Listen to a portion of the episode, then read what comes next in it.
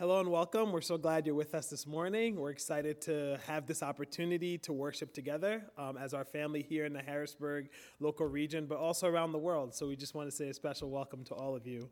Uh, this week I've been thinking about a quote uh, that comes from Henri Nouwen. It actually comes from one of my mentors who was privileged to hear Nouwen speak years ago when he was um, promoting his book, The Return of the Prodigal Son. At the end of the book, um, Nouwen goes through the whole book developing the characters of the father, both sons. Uh, and, and, at the end of the session, they had a Q&A. And at the end of the Q&A, parents, you know, were kind of wrestling with this idea that, you know, we all know about the father and that represents God, but what my mentor noticed is that a lot of the parents were either identifying as you know the younger son who had gone off and come back or the older son who were dutiful and maybe lo- um, weren't holding on to the father's love. And at the end of the session a mother comes up and she goes to Nouwen and says you know i feel overwhelmed. I just feel so challenged. Uh, my junior high son i just don't know what to do. And then Nouwen gives her this quote and he says you know um, the, the greatest gift you can give your child is to be a growing person yourself. I first heard this story when I was probably about 12 or 13, and then he put it in a book 10 years later. And, and, and what's been fascinating about that quote is how much this week it's reminded me that it's, it's kind of been woven into my soul. So I learned this quote before I had children. So, kind of my first interpretation was the greatest gift I can give to my world is to be a growing person myself. So, one of the things I've been thinking about for our next sermon series is how are we growing? How are we using this season that we're in to grow? Now, we're living in challenging times that none of us saw coming, or most of us didn't see coming. We're very overwhelmed. We have um, a lack of routine. We're trying to get adjusted. Uh, we're living in this season of pandemic. But the question still remains how are you growing this season? Because if we take a step back from the pandemic, maybe we can remember a time that we felt challenged by life. Maybe we can remember a time that we felt overwhelmed by life. Maybe we can remember a time where we felt like whatever routine we're in wasn't good. And the, the, the, the thing is, even before pandemic, that existed. So I'm not trying to, you know, minimize the pandemic, but to remind us that life is challenging, that life is overwhelming, that life can be too much. But here's the thing are we willing, even in those seasons, to be growing people? Because God is still on the throne. Jesus is still risen. The Spirit is still alive in us. So no matter what challenge we face, are we willing to be growing people? In Galatians 5 22 and 23, we read, But the fruit of the Spirit is love, joy, peace, forbearance, kindness, goodness, and faithfulness, gentleness, and self control. Against such there is no law. The New Testament scripture is clear that living by the Spirit of God produces fruit. And that fruit is us living and loving like Christ. So, are we willing to be growing people? And I think for the next several weeks, we're going to look at how are we growing and are we willing to grow in the fruit of the Spirit? The people around us, do they know us by love, joy, peace, forbearance, kindness, goodness, faithfulness, gentleness, self control? Are we known by who we are? One of the things we like to say here at HBIC is that, you know, there's more caught than taught. A lot of us, whether we think about parenting or we think about loving our neighbors or we think about who we are, you know, in our families or in our workplaces or in our schools, one of the things we have to hold on to is a simple idea that who we are might matter more than what we say. How can you grow in this season? The question we're going to try to answer is to say, grow in the Spirit and grow in the fruit of the Spirit. Let's pray. Our Father, our God, we thank you so much for the blessing of your Son, Jesus Christ. We thank you so much that even in this challenging season, you, our Father, are still on the throne. You, Jesus, are still risen, and the Holy Spirit is still alive. And the same power that raised Jesus from the dead is the same power that now lives in us. So, Father, we pray that in this season and every season, that we're willing to be growing people, because that's a gift we can give to the world. And may that gift be a reminder to people of the greatest gift we've all received that is Jesus Christ. In his holy and precious name we pray. Amen. If you have your Bibles, um, I want to focus on 1 John 3 16 and 18. Uh, there's a little HBIC joke because I say this a lot, but in theory, this one, this time I'm, I'm definitely serious. Um, this is my favorite verse in all of Scripture. And the proof of this is if you've ever received emails from me, there's a good chance that the very first email you ever received from me had 1 John 3 18 in it. But I want to read 16, 7, and 18. So I'm going to read 1 John 3 16, 17, and 18. Starting at verse 16. This is how we know what love is Jesus Christ laid down his life for us and we ought to lay down our lives for our brothers and sisters. If anyone has material possessions and sees a brother or sister in need, but has no pity on them, how can the love of God be in that person? Dear children, let us not love with words or speech, but with actions and in truth. In his letter to the Galatians, Paul is, calling people back to Jesus. He's saying, I want you to hold on to the gospel of Jesus. And the gospel of Jesus wasn't just a message, it was the whole life of Jesus. Paul is saying, I want you to hold on to what you first believed that the God of the universe entered into this space and time, that Jesus lived and loved and showed you how to please God, that Jesus went to Calvary to die on a cross for your sins, and that yes, on the third day, God rose him and raised him up from the dead, and Jesus is alive. So the first thing he wants the Galatians to know is hold on to the true gospel of Jesus. And then he tells his story. And what I love about this is Paul doesn't tell his story to give us his resume. He tells his story to prove that God's at work in his life. And I think that's a great reminder for us because we live in a culture that says, you know, your voice matters. Tell your story, tell your story, tell your story. And I'll say, yes, tell your story, but do it like Paul. Tell your story to let people know how God is at work in your life, that you're being led and God lives in you and God is shining through you. So tell your story, but tell it in a way that shows God working in your life. And then Paul gives one of my favorite truths in the whole scripture.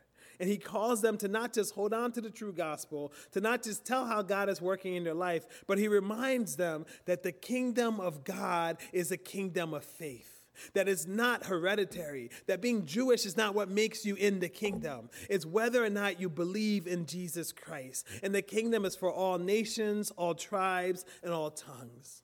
And then he says, if you hold on to the gospel, you belong to Jesus. If you show how God's working in your life, you'll see how you're loved by Jesus. And if you remember that the kingdom belongs to all who will believe, you will start to look like Jesus. And if you want to look like Jesus, and if you want people to know who you are, you have to develop the fruit of the Spirit. And he begins with love. Now, I chose John, 1 John 3 16 and 18, not just because it's my favorite passage, but because I think John probably on earth knew Jesus the best. I think John is probably Jesus' best friend. When John looked at Jesus, he looked into the person of Jesus and says, In whom there is no sin. You know, Paul was a thinker, and Paul said Jesus knew no sin. Peter was someone who was all about action. He said Jesus did no sin, but John knew the character of Jesus. And in looking in Jesus, he says, The core essence of Jesus is love. And as you read through John's gospel and even the epistle of First John, you learn that God is love. You learn that God first loved us, and you learn that we are God's beloved. And how does John identify love? He says it simply here love is Jesus laying down his life for us. And then he compels us to do something with that. It's not just enough for us to say, man, God loves us. Jesus laid down his life for us. He says, no, no, no, no. The same thing that Jesus did is what he's calling you to do. Jesus' love compels us to lay down our lives for others as well. And in this passage, John says it like this All we have in the epistle, all we have are a reminder of God's blessing to us. All we are is a reminder of God's work in us. But all we do, let that be a reminder of God's love and blessing to others. All you have, that's God's blessing to you. All you are, that's God's work in you. But all you do, let that be a reminder of God's love and blessing to others. Love others because God loves you. Love others the way God loves you. If we go back to the Gospel of John in John 15, um, Jesus himself is talking, and this is how he breaks it down. Jesus says, You know, I am the vine. My Father is the gardener, and you are the branches. And in this lovely image, Jesus says, You know, I am the source of life. My Father is the one who's in charge of it all. And you then are my branches. And if you remain in me as my branches, if you obey my commandments, you will bear fruit. And then Jesus gives this command, not a suggestion but it's a command love as I have loved you. And later in that passage, Jesus reminds us that I have chosen you, but I've chosen you to love. Jesus doesn't just choose us because we're special. He chooses us because he wants the world to know that he's special, that he's God, and that he has chosen us to love our world. You know, I'm not much of a, a farmer. You know, I have a plant in my office that's holding on for dear life. But the basics I know about plants is that they need water and nutrients to grow. Is they need air, fresh air. They need healthy soil. They need light. They need the right temperature depending on the, the plant. They need space, but they also need time.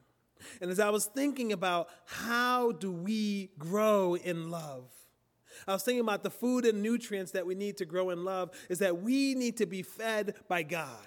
And that might mean going to the scripture. That might mean spending time with God. That might mean spending time in prayer. But we need to be fed by God. We're not plants, but we do need some sun and fresh air. And I was thinking about how we need to be breathed on by the Holy Spirit because the Holy Spirit lives in us. But sometimes we're really good at not listening to the Holy Spirit. So, what does it mean to let the Holy Spirit breathe in you and give you life and you be led by that Spirit? Now, we need healthy soil as well. So, all of us need to be surrounded by a healthy, Christ like community. And we need to be shined on by Jesus. And here's the other one I've been thinking about how do we grow in love? We need space and we need time. We need room to experience God's love, to truly know we are loved by God. And we need time to show that love to others. I was thinking about love this week. What does it mean to love? And I think the simplest answer is to lay down our lives for one another. No matter what situation we're in, no matter what pandemic or challenge or obstacle that's in our way, the answer remains we need to love the way God has loved us.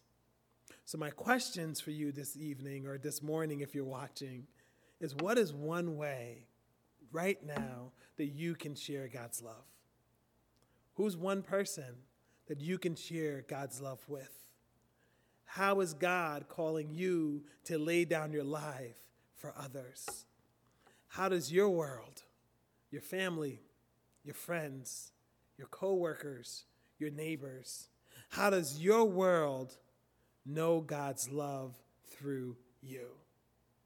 The greatest gift that God gives us is Jesus. The greatest gift we can give our world is to grow. The best way to grow is in the fruit of the Spirit. Let us start by loving. Let us start by laying down our lives for one another. Let us start by not just holding on to what Jesus has done for us, but let that be a reminder that we are to live and love like Christ lived and loved. God bless you.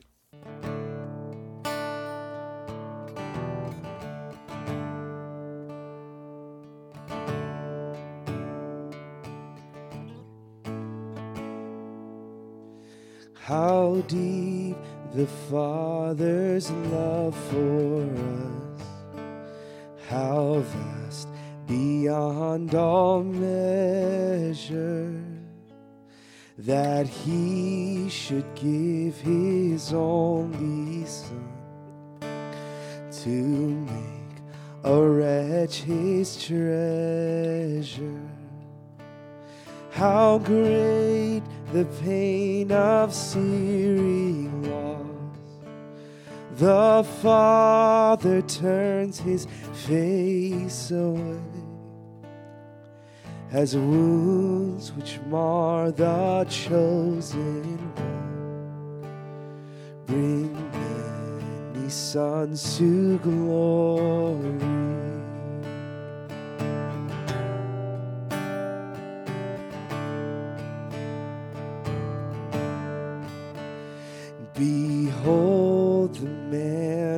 Upon the cross, my sin upon his shoulders.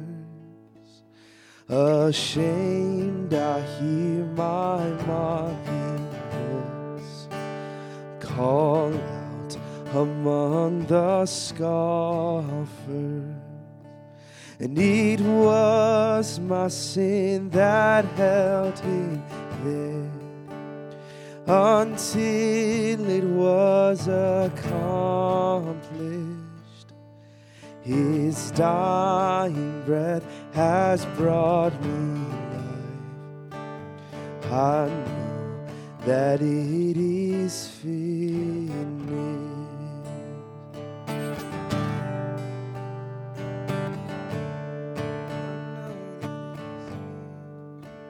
And I will not boast in anything.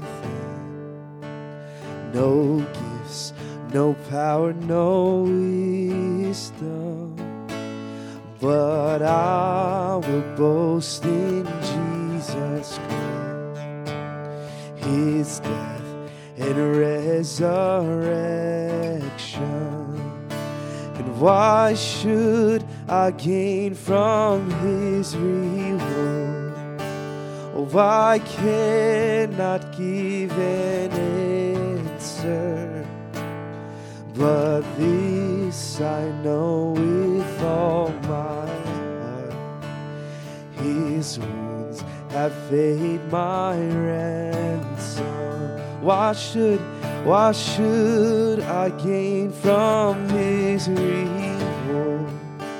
Oh, I cannot give an answer.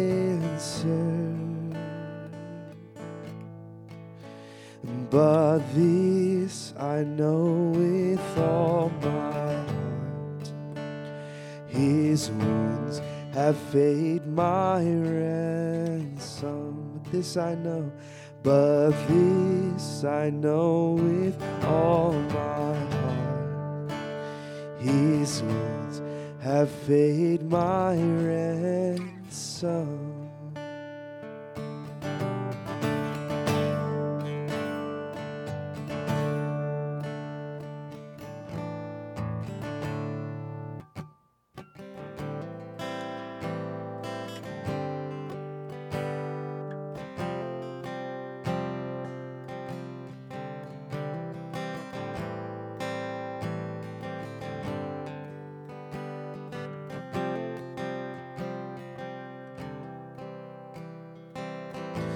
For I spoke a word, you were singing over me. You have been so, so good to me. Before I took a breath, you breathed your life in me. You have been so, so kind to me. Oh, tu amor, oh, tu amor me envuelve, me sostiene, amor sin condición. Me persigue y deja las noventa nueve para mí. No puedo ganarlo ni merecerlo. Oh, tu amor se entregó por mí. Oh, tu amor me envuelve, me sostiene, amor sin condición. Oh.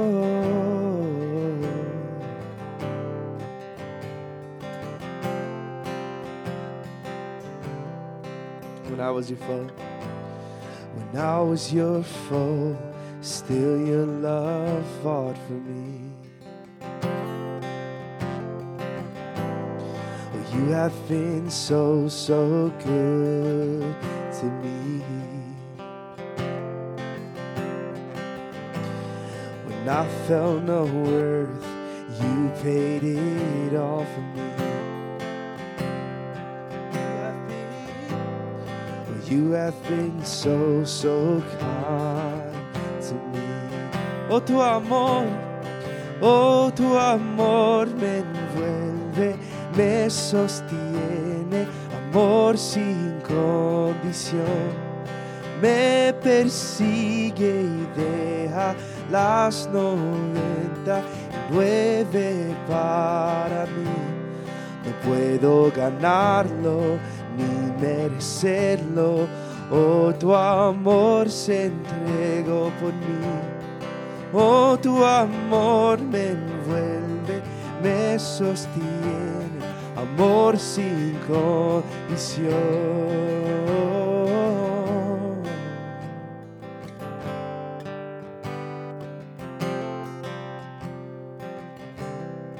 there's no shadow. There's no shadow you won't light up, mountain you won't climb up, coming after me. There's no wall you won't kick down, lie you won't tear down, coming after me. There's no shadow you won't light up, mountain you won't climb up, coming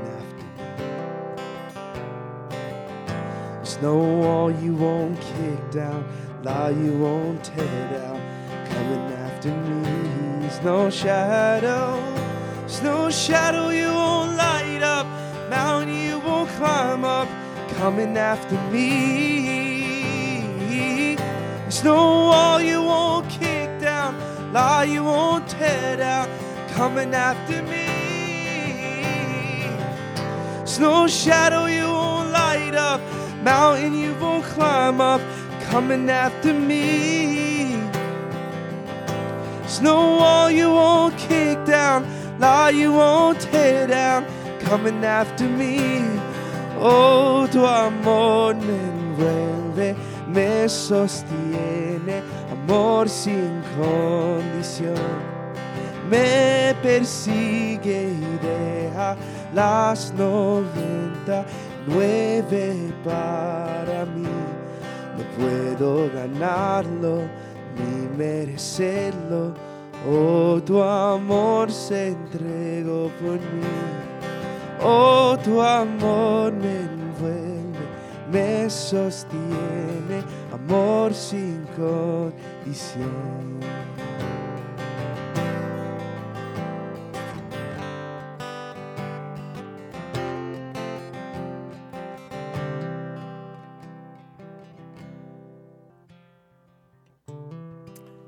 Let's pray together.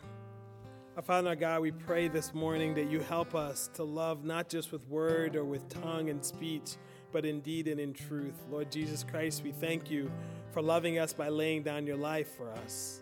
God, help us to love the same way. As we think about our family and friends, we think about our neighbors, co workers, schoolmates, our world around us, God. Help us to love them the way you have loved us.